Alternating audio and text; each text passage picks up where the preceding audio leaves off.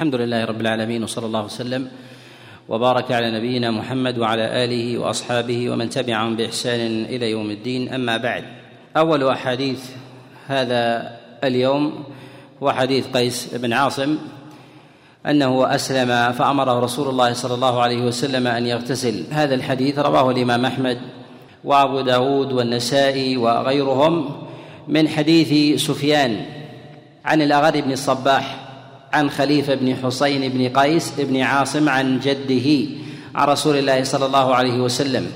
وهذا الحديث قد وقع فيه اختلاف على سفيان الثوري وذلك أنه قد رواه جماعة عن سفيان. رواه عبد الرحمن بن مهدي ووكيع بن الجراح ومحمد بن كثير العبدي وأبو عاصم وغيرهم كلهم عن سفيان بهذا يعني من حديث قيس بن عاصم عن رسول الله صلى الله عليه وسلم ويرويه عنه خليفة ابن حسين عن جده ولم يذكر في ذلك الواسطة. واختلف في هذا على وكيع بن الجراح في روايته عن سفيان فرواه وكيع بن الجراح كما عند الإمام أحمد في كتابه المسند فرواه عن سفيان به وجعله من حديث خليفة ابن حسين عن أبيه عن جده عن رسول الله صلى الله عليه وسلم. والاختلاف بين الإسناد الثاني والإسناد الأول أن الأول كان من حديث خليفة بن حسين عن جده والثاني من حديث خليفة بن حسين عن أبيه عن جده عن رسول الله صلى الله عليه وسلم فذكر أباه. وذكر أبيه هنا في هذا الحديث منكر والصواب أنه عن جده. وهذا الذي يميل إلى ترجيحه جماعة وهو الذي عليه سائر الرواة في رواية هذا الحديث عن سفيان الثوري. وإن كان قد توبع وكيع على روايته هذه كما جاء في حديث في حديث عقبة ابن قبيصة عند الطبراني فقد رواه عن سفيان عن الأغر بن الصباح عن خليفة بن حسين عن أبيه عن جده عن رسول الله صلى الله عليه وسلم. وهذه المتابعة فيها نظر وذكر هنا كما تقدم أبيه فيه فيه نظر والصواب في ذلك أنه عن جده. وهذا الحديث بكلا الوجهين منكر بكلا الوجهين منكر. اولا بالنسبة للوجه الأول وهو روايته عن جده فإن خليفة بن حسين لم يسمع لم يسمع من جده قيس. لم يسمع من جده قيس بن عاصم وقيس بن عاصم صحابي جليل. وخليفة بن حسين ليس له سماع منه كما نص على ذلك غير واحد من الحفاظ. أما بالنسبة للطريق الأخرى وهي رواية خليفة خليفة بن حسين عن أبيه عن جده عن رسول الله صلى الله عليه وسلم فأبو خليفة وهو حسين بن قيس بن عاصم مجهول لا يعرف مجهول لا يعرف. وحديثه هذا وحديثه هذا تفرد به خليفة بن حسين. وإن كان خليفة بن حسين ممن ممن يحتج به إلا أن تفرده بهذه الرواية عن أبيه أو عن جده مما يدل على أن في هذا الحديث نظر وهذا الحكم مما يحتاج إليه. ومعنى الحاجة إليه فإن الذين كانوا مع رسول الله صلى الله عليه وسلم جلهم كانوا على كفر ثم دخلوا الإسلام. وأما من ولد في زمن رسول الله صلى الله عليه وسلم ثم بلغ فهؤلاء عدد قليل بالنسبة لمن أسلم معه وهذا وهذا معلوم. ولما لم ينقل ذلك دل على دل على عدم ثبوته. ومعلوم أن الإنسان في حال تحوله من شيء إلى شيء فإنه يحفظ أول أول ما يؤمر به وما يتوجه إليه الخطاب بخلاف ما كان بعد ذلك. وهذا أمور يدرك وهذه أمور تدرك بالنظر. فإن الإنسان إذا تحول من إسلام إلى كفر وأمر بأشياء بأشياء فإنه يضبط الأول بخلاف الأوسط مما يؤمر به بعد سنة أو سنتين. بخلاف الإنسان مثلا إذا كان ما يؤمر به في آخر عهده ونحو ذلك النفوس في هذا تفتر وهذا أمر معلوم. ولما لم ينقل دل ذلك على نكارته وعدم وعدم ثبوته. وقد جاء في ذلك أيضا جملة من الأحاديث عن رسول الله صلى الله عليه وسلم. أعني في اغتسال أعني في اغتسال الكافر بعد إسلامه على سبيل الوجوب ويأتي الكلام عليها. ومما يدل على نكارة هذا الحديث وهو حديث قيس بن عاصم أن هذا الحديث قد تنكب إخراجه البخاري ومسلم. والبخاري ومسلم هما من أئمة من أئمة الرواية والدراية وقد قصد إخراج ما تمس الحاجة إليه. إخراج ما تمس الحاجة إليه من أصول الإسلام. ومعلوم أن ما كان شرطا لعبادة معلومة من دين الإسلام بالضرورة فإن ما كان فإن ذلك الشرط يكون مما يجب أن يعلم من دين الإسلام بالضرورة. وما كان في أركان الإسلام الخمسة كالصلاة فإن الشروط إليها المجمع عليها يجب أن تكون واردة بطرق متواترة. بطرق متواترة. ونواقض هذه الشروط يجب أن تعلم على ذلك النحو. والعلماء لا يفرقون بين الوسيلة والغاية ما كان من الأصول الكلية. فالذي يجحد الوضوء فالذي يجحد الوضوء كمن جحد الصلاة. وليس لأحد أن يقول أني أؤمن بالصلوات الخمس بأركانها وواجباتها ولكني لا أوجب الوضوء لها. هل هذا يقبل؟ لا يقبل ذلك بل يقال إنك مرتد ولو أقررت بالصلوات الخمس. ولو أقررت بالصلوات الخمس. لماذا؟ لأن الصلاة لا تصح إلا بطهارة. فمن نفى الطهارة فإنه نفى الصلاة ضرورة. وهذا وهذا أمر محل اتفاق عند العلماء فيه. ولهذا نقول إن المواضع التي وقع فيها خلاف عند العلماء إنما وهن القول بها يعني في وجوب الوضوء باعتبار دنو الأحاديث عن الوصول إلى إلى درجة الأصل.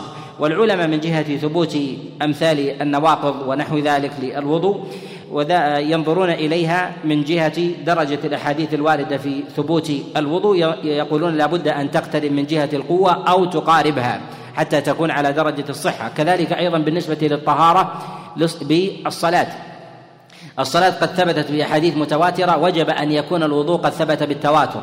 وهكذا وأن تكون الشروط أيضا والنواقض التي يصح فيها الوضوء ينبغي أن تكون مقاربة للوضوء وهكذا على سبيل التدرج. وهذا ينبغي أن ينظر إليه في أبواب ينبغي أن ينظر إليه في أبواب في أبواب العلل. والحديث الثاني في هذا حديث أبي هريرة عليه رضوان الله تعالى في قصة ثمامة بن أثال الحنفي عليه رضوان الله وهو صحابي جليل لما أسلم. وقصته معروفة وقد جاءت في المسند وغيره أن أنه لما أسره أصحاب رسول الله صلى الله عليه وسلم أتي به فربط عند رسول الله صلى الله عليه وسلم في المسجد فمر به النبي عليه الصلاة والسلام فقال ما عندك يا ثمامة؟ فقال ثمامة لرسول الله صلى الله عليه وسلم إن تقتل تقتل ذا دم وإن تعفو تعفو عن شاكر وإن ترد المال نعطك منه. فقال النبي صلى الله عليه وسلم لأصحابه لما بدا منه الإسلام أطلقوه فأطلقوه فذهب إلى حائط أبي طلحة فأمره رسول الله صلى الله عليه وسلم أن يغتسل. وهذا الحديث يعني حديث ثمامة حديث تفرد بروايته بهذا الوجه السعيد يرويه عن أبي هريرة عن رسول الله صلى الله عليه وسلم. وسعيد المقبري تفرد به عنه بذكر أمر رسول الله صلى الله عليه وسلم بالاغتسال. اثنان أولهما عبيد الله بن عمر العمري وثانيهما عبد الله بن عمر العمري أخوه. وهذا الحديث قد رواه عبد الرزاق في كتابه المصنف عن الأخوين عن عبيد الله وعبد الله ابني عمر العمري كلاهما عن سعيد المقبري عن أبي هريرة عن رسول الله صلى الله عليه وسلم. وقد تفرد بذكر أمر الاغتسال هؤلاء وقد جاء عنهما من وجوه متعددة. يرويه عبد الرزاق ويرويه عبد الرحمن آه، ابن مهدي وغيرهم. وجاء هذا الحديث تارة عن عبد الله بن عمر العمري عن سعيد المقبري عن رسول الله صلى الله عليه وسلم وتارة يأتي مقرونا بأخيه عبيد الله. وهذا الحديث قد تفرد بذكر الأمر فيه. وقد جاء في الصحيح قصة ثمامة وليس فيها ذكر الأمر. قد رواه البخاري ومسلم من حديث الليث بن سعد عن سعيد المقبري عن أبي هريرة وليس فيه الأمر. وجاء عند الإمام مسلم من حديث عبد الحميد بن جعفر عن سعيد المقبري عن أبي هريرة. وجاء أيضا من حديث محمد بن إسحاق كما رواه الإمام أحمد في كتاب المسند يرويه محمد بن إسحاق عن سعيد المقبري عن أبيه عن أبي هريرة ووقع فيه اختلاف. تارة يرويه محمد بن إسحاق عن سعيد المقبري عن أبيه عن أبي هريرة وتارة يرويه محمد بن إسحاق عن سعيد المقبري عن أبي هريرة ولا يذكر في ذلك أباه. والصواب في ذلك أنه عن سعيد المقبري عن ابي عن أبي هريرة وليس عن أبيه. وذكر ابيه هنا في هذا الحديث فيه نظر وهو وذكره منكر كما نص على ذلك غير واحد من الحفاظ كالدار قطني وغيره. وهذا إنما تنكبه البخاري ومسلم لعدم ثبوت الامر الأمر فيه. لعدم ثبوت الأمر فيه. وتقدم معنا أن من القرائن التي ينص عليها العلماء في عدم ثبوت بعض الألفاظ أن الحديث إذا جاء في خارج الصحيحين وفيه زيادة وأصل الحديث قد أخرجه البخاري ومسلم من ذلك الوجه أن هذه الزيادة في الغالب تكون معلولة على طرائق على طرائق على طرائق البخاري ومسلم. وهذا أمر معلوم. بل يقال إن البخاري ومسلم إذا أخرج الحديث في باب من الأبواب وكانت هذه الزيادة متعلقة فيه فهذا كالنص بالإعلال وهذا كالنص بالإعلال. ويؤكد ذلك ويعضده إذا كان البخاري قد روى حديثا البخاري ومسلم قد رويا حديثا في باب من الأبواب يخالف تلك الزيادة يخالف تلك الزيادة. فإذا روي حديثا يخالف تلك الزيادة فإن هذا من علامات من علامات النكارة. لماذا؟ أنه لم يكتفي بإلغاء أو حذف تلك الزيادة من هذا الحديث مجردا بل قد روى قد روى حديثا يخالف مضمونها. وهذا وهذا علامة على الإعلال. وأشرنا إلى شيء من هذا. كما تقدم الكلام عليه. ويأتي ربما مزيد إشارة إلى شيء من هذا. واسهاب في طرائق البخاري ومسلم في عدم ذكرهم للزيادات التي تكون في بعض الأحاديث وهي ثابتة وهي ثابتة في ظاهرها خارج الصحيحين ورأي البخاري ومسلم فيها. وشرط البخاري في ذلك أن يستوعب الأحاديث الواردة عن رسول الله صلى الله عليه وسلم في الأحكام. فإن كتابه هو الجامع المسند المختصر الصحيح لسنن النبي عليه الصلاة والسلام وأيامه. فهو أراد أن يجمع سنن النبي عليه الصلاة والسلام وأراد بذلك الاختصار يعني أن يورد الأصل ولا يورد ولا يسهب مجموع ما جاء في الباب وإنما يورد في ذلك أقوى. وهذا تقدم معنا في مواضع في مواضع عديدة. وهذا الحديث أعني حديث أبي هريرة في قصة ثمامة واسلام وأمر رسول الله صلى الله عليه وسلم له لا يصح وقد جاء من وجوه أخر. عن رسول الله صلى الله عليه وسلم الأمر بالاغتسال لمن دخل الإسلام لمن دخل الإسلام. جاء في ذلك جملة من الأحاديث آه، منها ما جاء في حديث قتادة بن الفضل عن أبيه عن عمه هشام بن قتادة عن أبيه عن جده عن رسول الله صلى الله عليه وسلم. وجاء أيضا من حديث واثلة ابن الأسقع وكلها منكرة ولا يثبت في الأمر في ذلك عن رسول الله صلى الله عليه وسلم. عن رسول الله صلى الله عليه وسلم فيه فيه خبر. الحديث الثالث في هذا حديث عائشة عليها رضوان الله تعالى أنها قالت قال رسول الله صلى الله عليه وسلم الغسل من أربع من الجنابة والحجامة وغسل الميت. الغسل من الجنابة والحجامة وغسل وغسل الميت. الرابع نعم. وغسل يوم الجمعة. هذا الحديث حديث منكر. هذا الحديث حديث منكر. وإنما أنكر بهذا السياق. انكر أنكر بهذا السياق. وسبب نكارته هذا العطف في قرن هذه الأغسال بالجنابة كذلك أيضا من وجوه النكارة فيه أن بعض ما جاء الأمر فيه في غسل الجنابة لم يكن عليه العمل.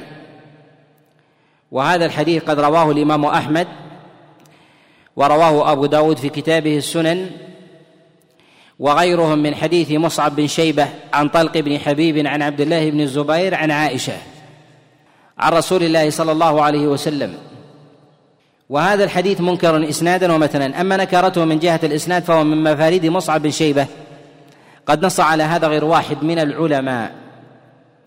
كما نص عليه الإمام أحمد والطبراني وغيرهم. ومصعب بن شيبة يروي المناكير. وقد أنكر حديثه هذا علي بن المديني وأحمد بن حنبل وابن المنذر والخطابي وغيرهم. ومصعب بن شيبة له مفاريد يرويها عن طلق. من مفاريده هذا الحديث ومن مفاريده أيضا حديث الفطرة الفطرة عشر. وحديثه هذا تفرد به ولم يتابع عليه ولم يتابع عليه. ومن وجوه النكارة في هذا الحديث ما يتعلق بفقه الرواة. تقدم الإشارة معنا إلى قاعدة أو قرينة في أبواب العلل أن الحديث إذا كان في إسناده راو إذا كان في إسناده إذا كان في الإسناد راوي من الرواة. وخالف هذا الراوي مرويه عن النبي عليه الصلاة والسلام فإن من هذا من علامات النكارة. ومن علامات النكارة أن عائشة عليها رضوان الله جاء عنها ما يخالف مضمون هذا الحديث. الحديث فيه الأمر بالاغتسال من الجنابة ومن غسل من غسل الجمعة ومن الحجامة ومن غسل الميت. ثبت عن عائشة عليها رضوان الله أنها قالت عدم الغسل من غسل الميت. وثبت عنها أنها هونت من غسل الجمعة ولم تؤكد عليه ولم تؤكد عليه. أما بالنسبة لتهوينها من تهوينها من الاغتسال من غسل الميت فإن هذا قد ثبت عند ابن أبي شيبة في كتابه المصنف من حديث يزيد الرشك عن معاذة أن عائشة عليها رضوان الله تعالى سئلت عن الرجل يغسل الميت هل عليه الغسل؟ قالت لا. وهذا إسناده صحيح عنها. وأما بالنسبة لما جاء عنها في التهوين من غسل الجمعة وعدم إيجابه فإن هذا ثابت في الصحيح كما جاء في حديث عائشة عليه رضوان الله تعالى أنها قالت كان الناس مهنة أنفسهم يخدمون أنفسهم ويحضرون إلى الصلاة فقيل لهم لو اغتسلتم فقيل لهم لو اغتسلتم. وهذا في إشارة إلى إلى استحباب ذلك وأن الأمر متعلق بإزالة الرائحة لا بنقض لا باستباحة الصلاة. لا يقال أن الإنسان يستبيح بهذا الاغتسال الصلاة وإنما يستحب له دفعا لأذية غيره دفعا لأذية لأذية غيره من رائحة ونتن لأنه لأنه يخدم نفسه. وهذا الذي ثبت عن عائشة عليه رضوان الله يوهن الحديث المرفوع. لماذا يوهن الحديث المرفوع؟ القاعدة التي يذكرها الفقهاء وهي أن العبرة بما يرويه الراوي لا بما يراه هذه قاعدة منكرة. هذه قاعدة قاعدة منكرة بهذا الإطلاق. والصحيح فيها أن يقال أن ما يراه الراوي إما أن يفسر مرويه المرفوع إما بمزيد بيان أو بتخصيص عام أو تقييد مطلق أو يعله أو يعل الحديث المرفوع يعل الحديث المرفوع. ولا يجوز عند أئمة العلل أن يهدر الموقوف لأجل المرفوع. وهذا ليس تقديما للمرفوع للموقوف على المرفوع لا. وإنما العلماء إذا ثبت عندهم الموقوف وكان الحديث المرفوع فيه نوع إعلال أو وهن أو ظاهره الصحة والموقوف أثبت منه فإن هذا دليل على صرفه عن ظاهره. ومعنى صرفه عن ظاهره ومعنى الصرف عن ظاهره هو أن يقال إذا جاء فيه الأمر إما أن يحمل على الاستحباب إما أن يحمل على الاستحباب وإما أن يخصص وإما أن يلغى وإما أن يلغى. وذلك أنه يبعد عن أئمة السلف خاصة في الوضوء في استباحة صلاة أن يكون الحديث عندهم عن رسول الله صلى الله عليه وسلم ثابت ثم يفتون بخلافه. ثم يفتون بخلافه لا يمكن هذا. لماذا؟ لأن أولئك الجيل مزكون. أولئك الجيل مزكون. ومعنى التزكية أنهم لا يمكن أن يتعمدون في مثل هذا في مثل هذه القضايا أن يؤدي الصلاة وهو على غير طهارة وهو على غير على غير طهارة.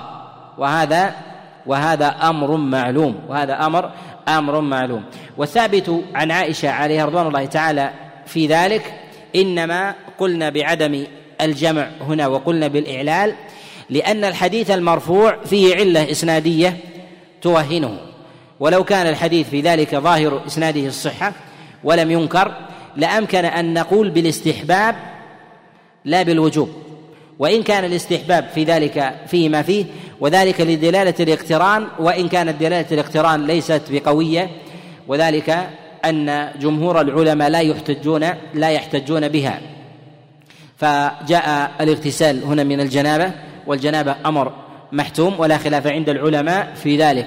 وإنما غسل الجمعة وهذا محل اتفاق عند السلف أنهم لا يرون الوجوب من غسل الجمعة. والحجامة تقدم معنا في ذلك الحديث في غسل المحاجم وما جاء في ذلك عن عبد الله بن عمر موقوفا. وكذلك الغسل من غسل الميت وهذا تقدم معنا الكلام عليه الكلام عليه أيضا. وهذه إذا قلنا بأن الأمر على الاستحباب لا يتاتى لا يتأتى هنا. باعتبارين. الاعتبار الأول العلة الإسنادية في الحديث وهي كافية في إعلال الحديث وكذلك أيضا دلالة اقتران وإن كانت ضعيفة لاعتراضها مع العلة الإسنادية فإننا نقول بنكارة الحديث وإعلاله بالموقوف وإعلاله بالموقوف. أئمة أهل الرأي في كلامهم على الأحاديث يطرحون كل موقوف سواء كان الراوي الذي رواه يأتي بالحديث عن رسول الله صلى الله عليه وسلم هو الذي خالف أم غيره؟ يقدمون الحديث المرفوع ويطرحون الموقوفات. وهذا وهذا فيه وهذا فيه نظر. وقد نص على ذلك الإمام مسلم كما في كتابه التمييز حينما تكلم على حديث أبي هريرة في مسألة المسح على الخفين. في مسألة المسح على الخفين. وذلك أنه لما جاء حديث أبي هريرة في روايه في روايته المسح على الخفين عن رسول الله صلى الله عليه وسلم أعله أعل الحديث لأن أبا هريرة ثبت عنه موقوفا أنه لا يقول بالمسح على الخفين فكيف يروي حديث عن النبي عليه الصلاة والسلام بالمسح عن الخفين؟ فأعل المرفوع بالموقوف أعل المرفوع بالموقوف وهذا له نظائر نظائر كثيرة وتقدم معنا أيضا الإشارة إلى أن العلماء قد يعلون المرفوع بمخالفة التابع بمخالفة التابع أيضا. ومسألة الأمر هنا في مسألة غسل الجمعة. غسل الجمعة هذا محل إجماع عند العلماء أنه على الاستحباب. ثمة خلاف متأخر.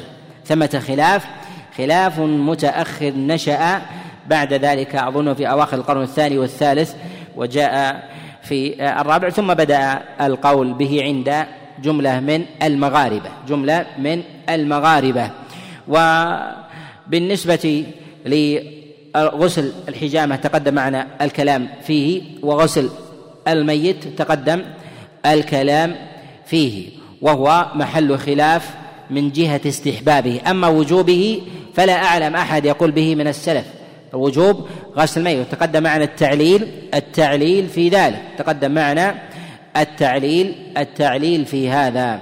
وقد جاء عن جماعة من السلف أنهم كانوا يغتسلون وهذا جاء عن جماعة من أصحاب عبد الله بن مسعود وجاء أيضا من أصحاب عبد الله من أصحاب علي بن أبي طالب عليه رضوان الله تعالى وعبد الله بن مسعود أنهم اغتسلوا وتركوا وهذا وهذا إسناده ثابت ثابت عنهم.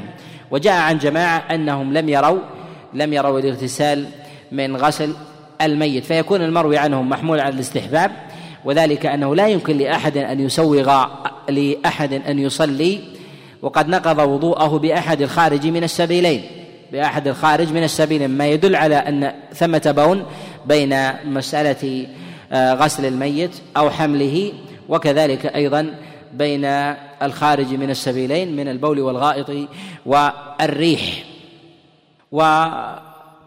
والحديث الرابع في هذا حديث علي بن أبي طالب.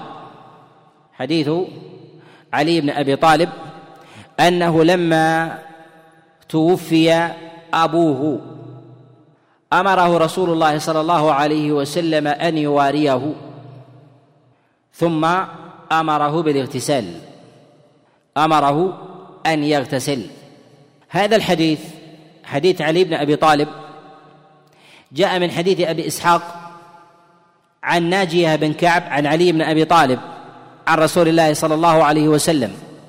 وهذا الحديث تفرد به أبو إسحاق عن ناجية عن علي بن أبي طالب.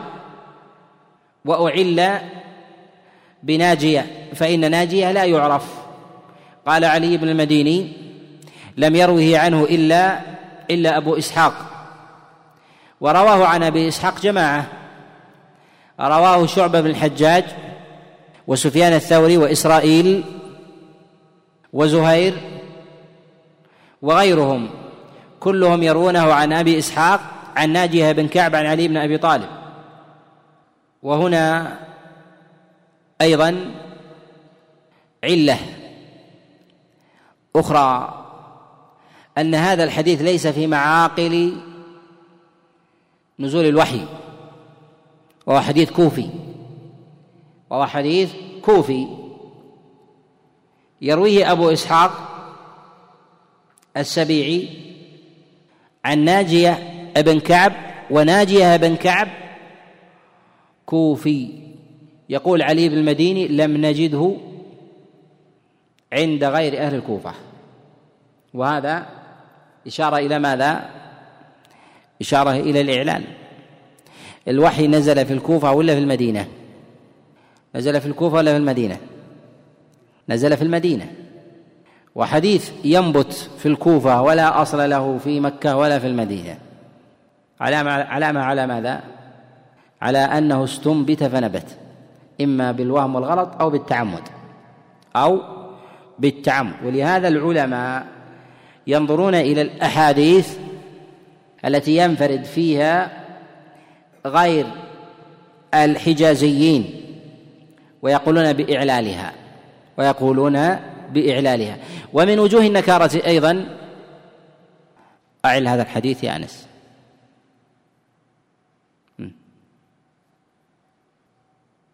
وش رأي علي؟ لازم تعلم. ذكرنا أن الحديث إذا كان في بلد من البلدان خارج المدينة ومكة كان يكون الحديث مصري أو كوفي. أو بصري أو خرساني أو شامي. لا فرق حتى نجدي. نعم. ننظر في ماذا؟ في فقه أهل المدينة ومكة. هل هل يقولون بمضمون هذا الحديث أم لا؟ إن لم يقولوا بمضمونه ندفع الوهم في أن الحديث يمكن أن يكون موجود لديهم ولكن لم يرونه وإنما عملوا به. عملوا عملوا به وهذا يرد. لأن الحديث الذي يحتاج إليه ولا يروى عن النبي عليه الصلاة والسلام بوفرة أو بطرق قوية أو يستفيض عند الناس علامة على ماذا؟ إما أن يكون على شهرته واستفاض أو علامة على ماذا؟ نعم غير موجود ما سكت الناس عنه ويحتاجون إليه إلا عدم وجوده نحن نريد أن نعل المتن هنا حديث ليس في معاقل العلم. ثم نجد أهل العلم في الصحابة التابعين أتباع التابعين ثلاثة قرون لم يعمل به أحد. لم يعمل به أحد.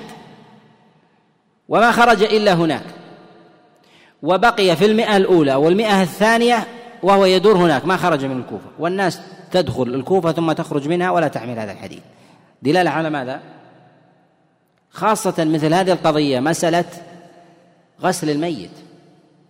غسل الميت وحمله. يحمله الجماعة أو يحمله فرد؟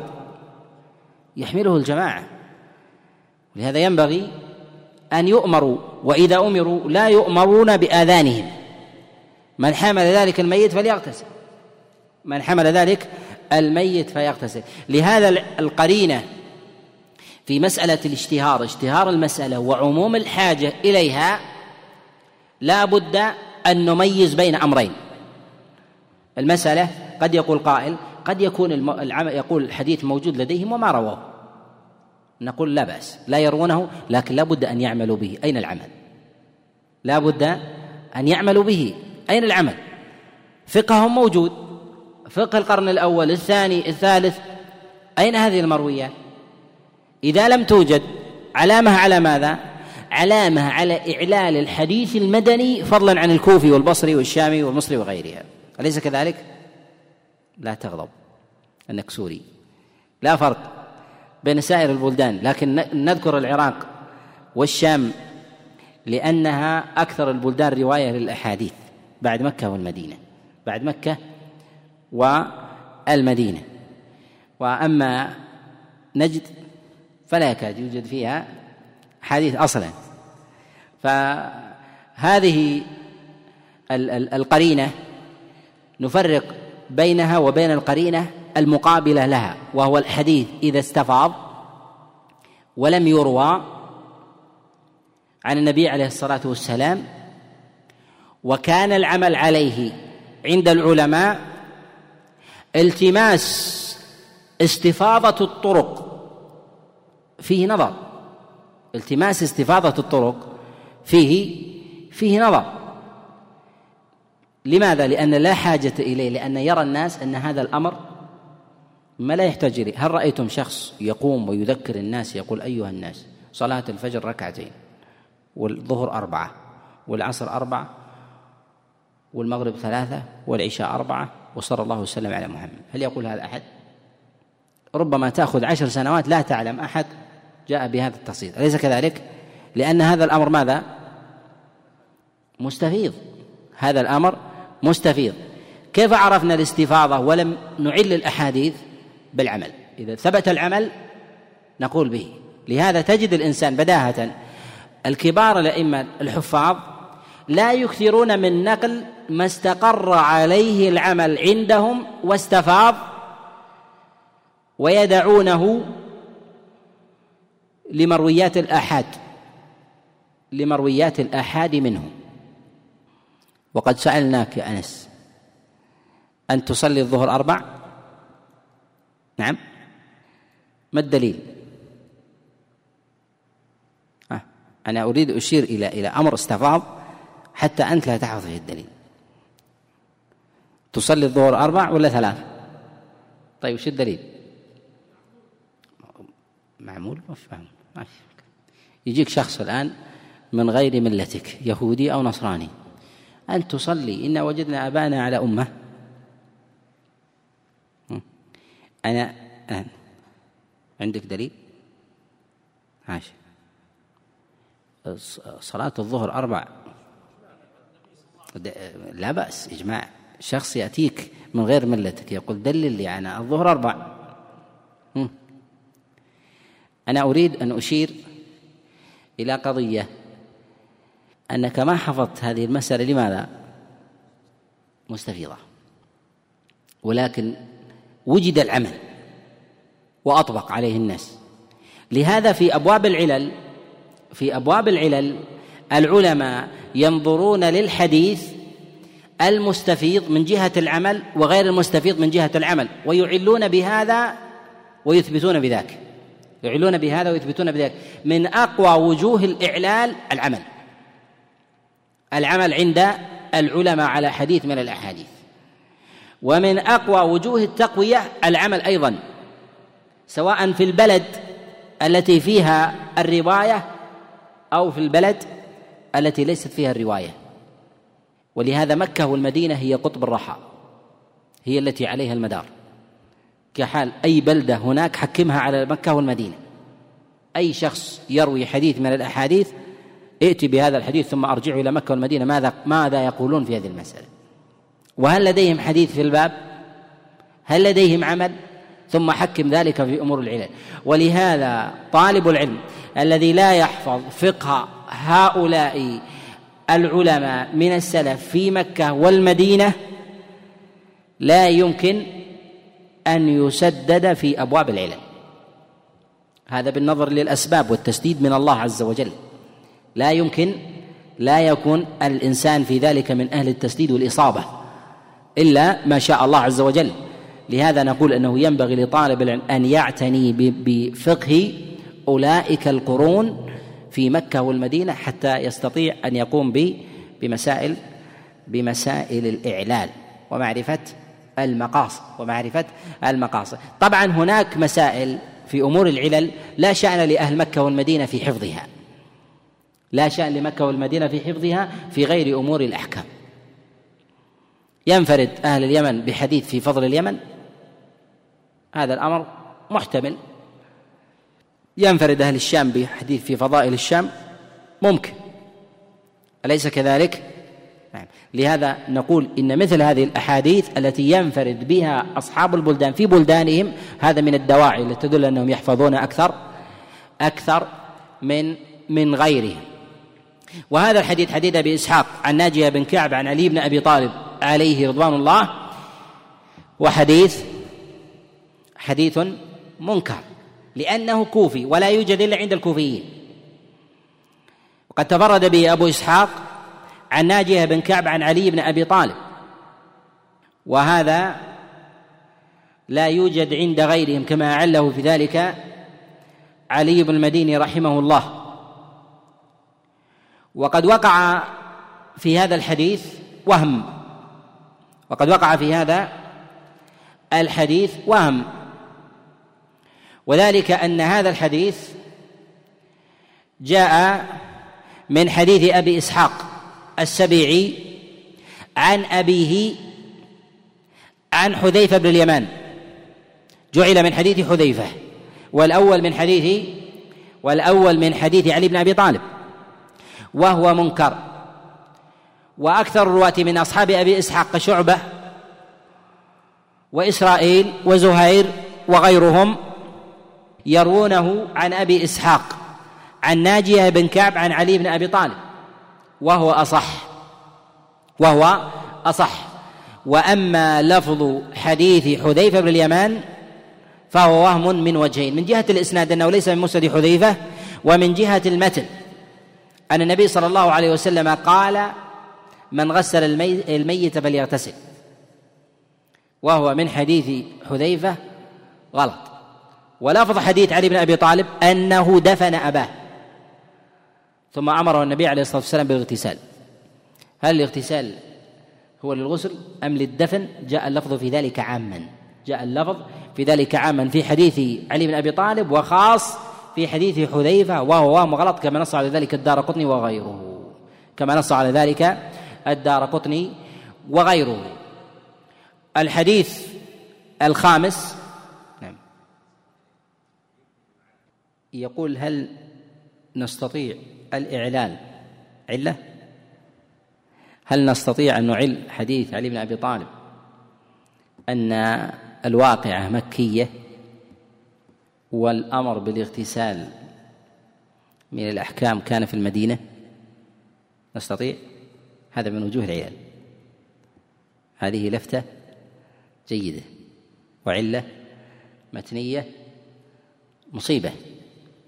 صحيح؟ نعم. الخامس في هذا وحديث الزهري أن رسول الله صلى الله عليه وسلم قال في جمعة من الجمع إن هذا عيد من أعيادكم فاغتسلوا فيه بالماء. الحديث هذا رواه الإمام مالك في كتابه الموطأ عن ابن شهاب الزهري مرسلا عن رسول الله صلى الله عليه وسلم ورواه عبد الله بن وهب في كتابه الجامع عن الإمام مالك عن الزهري مرسلا أيضا. ورواه الطبراني في كتابه المعجم الكبير من حديث يزيد الإسكندراني أبي خالد عن مالك بن أنس عن ابن شهاب الزهري عن عبيد بن السباق عن رسول الله صلى الله عليه وسلم مرسلا. وهذا الحديث اختلف فيه على مالك. تارة يرويه الإمام مالك عن الزهري مرسلا وتارة عن الزهري عن عبيد بن السباق عن رسول الله صلى الله عليه وسلم مرسلا فعبيد بن السباق هو من التابعين الثقات ولم يدرك النبي صلى الله عليه وسلم. وتارة يرويه الإمام مالك عن سعيد بن أبي سعيد المقبوري عن أبيه عن رسول الله صلى الله عليه وسلم عن أبيه عن أبي هريرة عن رسول الله صلى الله عليه وسلم. وتارة يرويه عن صفوان بن سليم عن عطاء عن عبد الله بن عباس. وجاء أيضا من حديث أبي سلمة ابن عبد الرحمن ويرويه عنه الزهري وحميد أيضا. وهذا الحديث الصواب فيه الإرسال. وهذا الحديث الصواب فيه الصواب فيه الإرسال وإرساله هو عن الزهري عن رسول الله صلى الله عليه وسلم والزهري يحدث عمن لا يتهم وهذا في أمر رسول الله صلى الله عليه وسلم بالاغتسال كأنه جعل النبي عليه الصلاه جعل عليه الصلاة والسلام غسل الجمعة قياسا على غسل العيد فكأن العيد أولى من غسل الجمعة. وهذا خلاف ما عليه ظواهر النصوص أن غسل الجمعة آكد من غسل العيدين. وقد جاء عن رسول الله صلى الله عليه وسلم جملة من الأحاديث في غسل العيدين ولا يصح فيها شيء عن النبي عليه الصلاة والسلام. الحديث السادس هو حديث عائشة عليها رضوان الله تعالى أن النبي صلى الله عليه وسلم قال وجهوا هذه الأبواب فإني لا أحل المسجد لحائض ولا جنوب. هذا الحديث رواه الإمام أحمد في كتابه المسند وأبو داود في السنن وغيرهما. من حديث الأفلة من خليفة عن جسرة بنت دجاجة عن عائشة عن رسول الله صلى الله عليه وسلم. وهذا الحديث منكر من جهة الإسناد ومن جهة المتن. أولا من جهة الإسناد أنه تفردت به جسرة واضطربت فيه تارة ترويه عن عائشة وتارة عن أم سلمة. وتقدم معنا أن عدم ضبط الإسناد علامة على أو قرينة على عدم ضبط المتن. كذلك فقد أنكر حديثها غير واحد من الحفاظ. كما نص على ذلك البخاري فقال عندها عجائب. وعل هذا الحديث الإمام أحمد بن حنبل والأثرم وغيرهم. وتفرد به أفلت أيضا عن جسره. وإن كان الأفلت في ذاته مستقيم الحديث لكنه لا يحتج بما يتفرد به من الأحاديث في الأحكام ويشترط في ذلك موافقة غيره. وأما بالنسبة للعلة المتنية أن العمل على خلافه أن العمل على خلافه. والدليل على ذلك ما رواه الإمام الشافعي في كتابه الأم من حديث ابن أبي عثمان. قال قدم المشركون ليفكوا أسراهم فباتوا في المسجد ومنهم جبير بن مطعم. قال جبير وكنت أسمع قراءة رسول الله صلى الله عليه وسلم في الصلاة. يعني أنهم يجلسون في ناحية المسجد والنبي عليه الصلاة والسلام يصلي. وهؤلاء إذا لم يحل المسجد للجنب فلا يحل الكافر من باب أولى. لأنهم لا يرون مشروعية الغسل من الجنابة قطعا. الأمر الثاني ومخالف لما عليه إجماع الصحابة. إجماع الصحابة من جواز مكث الجنب إذا توضأ. وظاهر القرآن في عبوره. وظاهر القرآن في عبوره. وذلك أن أنه قد روى الإمام أحمد وسعيد بن منصور في كتابه السنن من حديث هشام بن سعد عن زيد عن عطاء زيد بن أسلم عن عطاء أنه قال كان أصحاب رسول الله صلى الله عليه وسلم يجلسون في المسجد ويجنبون إذا توضأوا. يعني أنهم تقع منهم الجنابة. ويخرجون ويتوضؤون ويرجعون. أن الوضوء يكفي في هذا. مع بقاء الجنابة عليهم. مع بقاء الجنابة عليهم. كذلك أيضا أهل الصفة كانوا يبيتون ويبقون ليلا ونهارا في المسجد. وفيهم رجال وفيهم نساء. وهذا يغلب على الظن وقوع المحظور منهم على قول من منع. كذلك أيضا في مبيت عبد الله بن عمر في المسجد وكان رجلا أعزب كما جاء في الصحيح. وهذا يدل على نكارة هذا الحديث. ولو كان المتن مستقيما لاحتمل واغتفر الجهالة في رواية جسرة لهذا الحديث. لو كان المتن مستقيم ولم يخالف العمل لاحتمل القبول. ولو كان في جسرة شيء من الجهالة. لماذا؟ لأنها تروي عن عائشة. لأنها تروي عن عائشة. ورواية النساء عن بعضهن ما كان ذلك على الستر محتمل ما استقام المتن خاصة في الطبقة الأولى. الطبقة الأولى. ومجاهيل النساء في أبواب الرواية خير من مجاهيل الرجال. ليس لحقوق المرأة وإنما لأن رواية المرأة نادرة ومعرفتها شاق. الآن الرجل يجاوره جاره عشر سنين وعشرين سنة. ولا يستطيع أن يحكم على أهله بالصدق أو الكذب في الرواية. ولكنه يستطيع أن يحكم على الرجل لعام أو عامين ونحو ذلك. لماذا؟ لأن الأصل في النساء الستر. فيغتفر ذلك في حال استقامة المتن. في حال استقامة المتن ووجد في ذلك قرينة. من هذه القرائن ما تقدم معنا أنس. قرينة. تجعلنا نغتفر رواية المرأة. كأن تروي عن امرأة كعن عائشة. أن يكون المتن مختص بأحكامهن. تقدم معنا حديث الهرة. حديث الهرة. فقال النبي عليه الصلاة والسلام إنها من الطوافين عليكم لأنها تشرب من الإناء. شأن البيت يتعلق بالرجل ولا بالمرأة.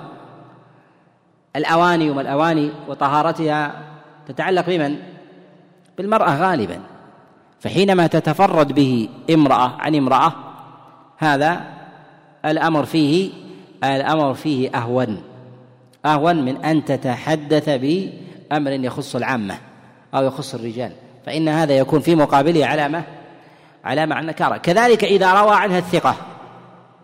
إذا روى عنها الثقة فهذا من علامات الاغتفار. وكذلك أيضا أن تكون من طبقات أولى وأيضا أن تكون من أهل المدينة ومكة. وذلك أن الكذب في مكة والمدينة في زمن التابعين معدوم. في زمن التابعين معدوم. وفي بقي وفي غيرها بقية البلدان مشهور معروف. ثم وجد الكذب بعد ذلك في زمن التابعين بدأ يزيد ثم حتى الأصل في الناس الاحتراز. الأصل الاحتراز والاحتياط. وهذا وهذا أمر معلوم مستفيض. ويكفي أن البدعة في مكة والمدينة ما نشأت إلا إلا متأخرة جدا وكانت في في جملة من البلدان مبكرة. أيضا بهذا القدر نكتفي وإن كان ثمن سؤال فل نعم عبد الرحمن. نعم. ممكن. يقول هل نربط الاغتسال للجمعة بوجود الرائحة أم لا؟ نقول إن كثيرا من الأحكام الشرعية تشرع لعلة وقد تزول هذه العلة. فينبغي أن نتعبد بهذا العمل. لكن لو زالت هذه العلة يكون الحكم أخف. يكون الحكم أخف. ولكن ربط ذلك بالعلة على سبيل الدوام وإلغاء الحكم الشرعي بإطلاق هذا لا ينبغي أن يقال به بإطلاق في سائر المسائل ولكن قد يعلق ببعض المسائل ونحو ذلك. كذلك أيضا فإن بعض الناس لا يدرك رائحته بنفسه وإنما يدركه من حوله. لهذا قد يقول الإنسان ليس لي رائحة ولهذا نغلق الباب ونقول اغتسلوا كل جمعة. أليس في هذا احتياط؟ نعم. لا الأمر بالاغتسال هو في الصحيح. هو في الصحيح نعم. لا. حديث ابن عمر قلنا إنه موقوف. حديث ابن عمر موقوف. وحديث البراء ذكر الألبان فيه غلط. وهم. ولا ينبغي أن تكون أخطاء الرواة يعضد بعضها بعضا. فهي أخطاء. ولا ولا نقبلها. وصلى الله وسلم وبارك على نبينا محمد.